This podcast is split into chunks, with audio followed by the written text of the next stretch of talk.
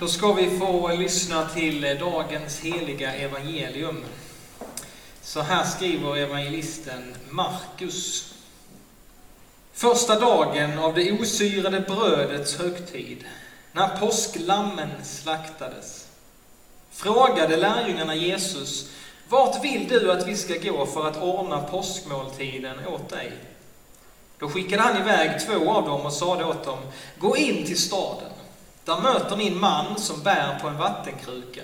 Följ efter honom, och där han går in ska ni säga till den som äger huset, Mästaren frågar, var är salen där jag ska äta påskmåltiden med mina lärjungar?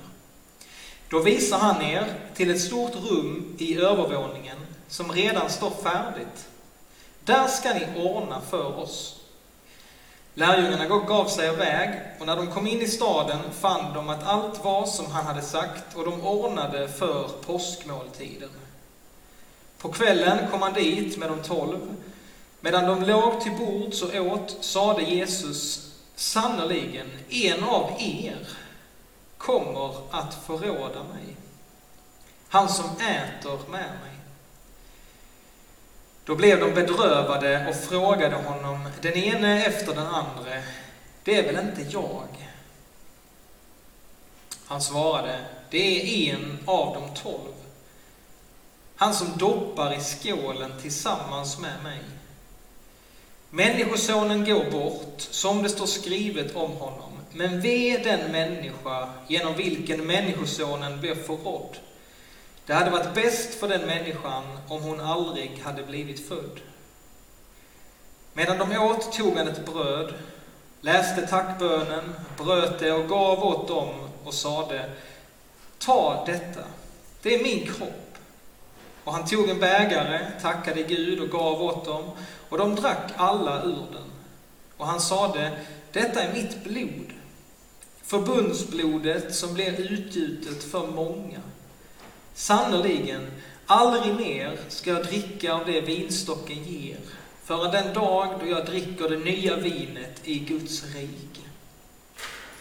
När de hade sjungit lovsången gick de ut till Olivberget. Så lyder det heliga evangeliet. Lovad vare du, Kristus. Ja, Herre, vi tackar dig för ditt ord. Och vi tackar dig för möjligheten nu att få fira gudstjänst tillsammans. Att på nytt få ta emot ditt ord, men också att få ta emot din helige Ande. Så välkommen, helig Ande, in i mitt liv. Välkommen in i var och en som ser och firar den här gudstjänsten med oss. Herre, hjälp oss att ta emot dig och det som du har för oss denna kväll. Amen. Vi får vara med idag på skärtorsdagens kväll. Den sista måltiden som Jesus kommer att fira med sina lärjungar. Och det är verkligen en speciell kväll. På många sätt. Men i början av den här texten så eh, Ja, vi får lite sådana, det är lite märkliga saker som händer. Jesus säger till dem, men gå in i staden, ni ska se en man som bär en vattenkruka. Eh, och det kan tyckas lite konstigt, men just den synen av en man som bär en vattenkruka, det skulle faktiskt vara ett tydligt tecken för lärjungarna. För ser man en man som bar en vattenkruka, det var rätt så ovanligt. För vanligtvis så bar inte män på vattenkrukor, utan det var kvinnornas uppgift. Så det här var liksom ett tecken, en bild som stack ut. Eh, och detta kanske känns som en konstig detalj. Varför håller Jesus på så här? Men den här detaljen, den ger faktiskt berättelsen en viss stämning. För Jesus och lärjungarna, de visste att det var farliga tider för dem. Och framför allt för Jesus. Människor, de var ute efter Jesus och de ville döda honom röja honom ur vägen. Och det var inte säkert för Jesus att befinna sig i Jerusalem. Och därför så fick de vidta sådana här försiktighetsåtgärder för att kunna samlas. Och det är ju faktiskt så än idag, att det är inte lätt för kristna att samlas hur som helst. många av våra syskon får hålla på på samma sätt med förbjudna samlingar. Ofta så sker de här mötena i det fördolda, i enkla lokaler, ofta i hemmen. Och så vi då, även denna påsk, så sörjer ju vi att vi inte kan samlas till gudstjänst som vi brukade. Den andra påsken i pandemin. Det är inte på grund av förföljelse som vi inte kan samlas, utan det är på grund av pandemin. Men låt oss ändå få be, låt oss få tänka på alla kristna syskon som faktiskt förföljs för sin tros skull och som inte får samlas så som vi ska få snart, hoppas vi. Men lärjungarna, de får i alla fall uppgift att eh, förbereda för påskfirandet. Och jag tänker att det är en inbjudan verkligen till oss också. Denna skärtorsdag så går vi in i de allra intensivaste och de heliga påskdagarna. Så låt oss också oss, låt oss få förbereda oss att få fira påsk. Låt oss förbereda oss denna skärtorsdag. Och det bästa sättet för mig att fira påsk på, det är att på än en gång bara få leva mig in i de här berättelserna. Än en gång. Så klockslag för klockslag kan man vissa dagar bara få följa Jesus så nära som det bara går. Torsdag, fredag, lördag och söndag. Och jag skulle vilja uppmana dig att hoppa inte för snabbt till söndagen och uppståndelsen. Utan låt oss få dröja kvar och våga se in i hans lidande ansikte. Låt oss få dröja kvar och våga se mot korset där han hänger för din och min skull. Våga inse att Jesus, han, han dog verkligen. För jag tror att bara den som vågar stanna upp under lidandet, under döden, kan också få utbrista i den enorma glädje som påskdagen innebär och som för all framtid förändrade allt för oss. Men vi är inte där än. Utan låt oss ikväll lyssna till hur Jesus håller sitt avskedstal till lärjungarna, som finns i Johannes evangeliet. Han håller det för oss, han håller det för lärjungarna. Låt oss följa honom till Getsemane trädgård. Vaka med honom där, läsa berättelsen än en gång. Våga se hans dödsångest när Jesus ber om att få slippa sitt lidande. Men Fadern svarar inte på den bönen.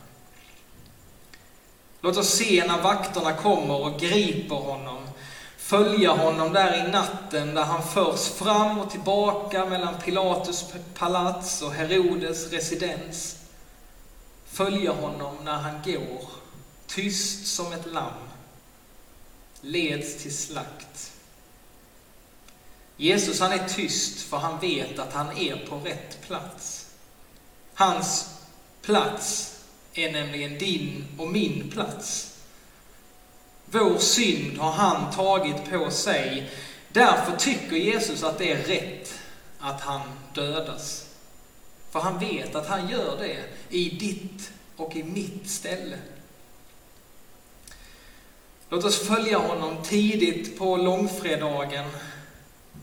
Natten har han tillbringat i en fängelsehåla. Och likt Josef så förs han nu ut ur sitt fängelse för att upphöjas men Jesu upphöjelse, det är på ett kors. Där ska vi få se Guds härlighet som strålar från Kristi ansikte. Och vi förstår att aldrig, aldrig har någon älskat så som han. Ja, denna kväll, denna skärtorsdag, har Jesus samlat sina närmaste för en sista måltid. Och i den innersta kretsen bland lärjungar så finns en förrädare och så finns det en förnekare som snart ska svika honom. Men trots att Jesus vet detta så slutar han inte att älska dem. I Johannes evangeliet står det, han hade älskat sina egna som levde här i världen och han älskade dem in till slutet. Där är Judas, där är Petrus inkluderade i den kärleken. För aldrig har någon älskat som han. Nu denna sista kväll så tar han ett bröd och han bryter det. Och han vet att på samma sätt så ska hans kropp brytas sönder på Golgata kulle. Det ser ut som ett meningslöst lidande, men det blir till räddning för oss. Jesus han tar vinet, eller han tar brödet och han säger, detta är min kropp som bryts sönder för er skull. Varje gång ni äter av det, så gör det till min åminnelse. Varje gång ni äter av brödet så tar ni emot mig själv. Ni äter min kropp och ni blir min kropp i världen. Och denna sista kväll så tar han också vinet och han säger, drick av den alla. Denna kalk är det nya förbundet genom mitt blod, som blir utgjutet för många till syndernas förlåtelse. Så ofta ni dricker av den, gör det till min åminnelse. Och Jesus vet att precis så som vinet hälls ur kalken, så ska hans blod utgjutas på korset för vår skull. För aldrig har någon, aldrig har någon älskat som han. Paulus han skriver om eh, korsets dårskap i första Korinthierbrevet. Han skriver så här, talet om korset, det är en dårskap för de som går förlorade.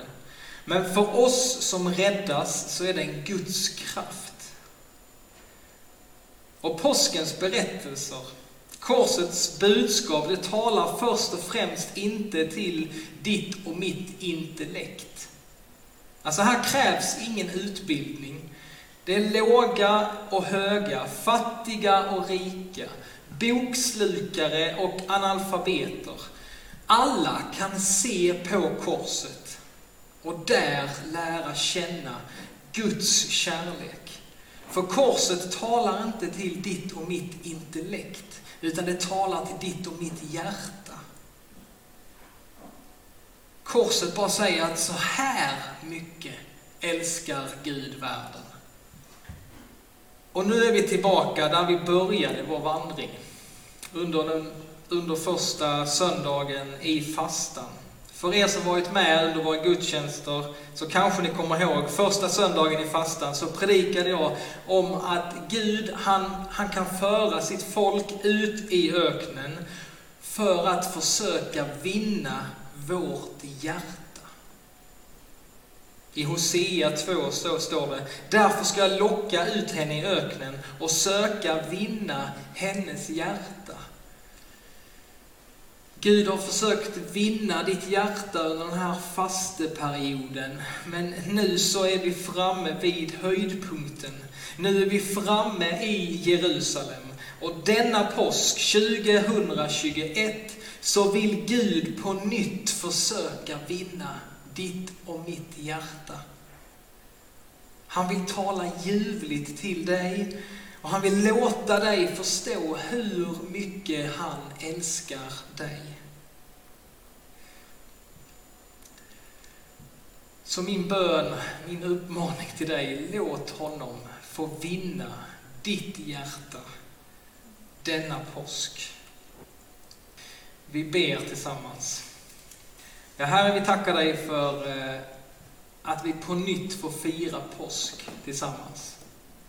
Herre, hjälp oss att få följa dig, att få vara närvarande, att få se på dig under ditt lidande och under allt det som du gör för oss.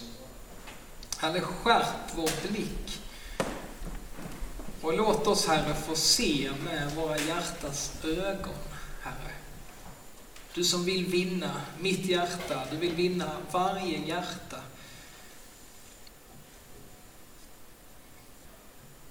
Herre, kom helige Ande. Herre, låt oss få se det som du har gjort för oss och få lära känna din kärlek. I Jesu namn. Amen.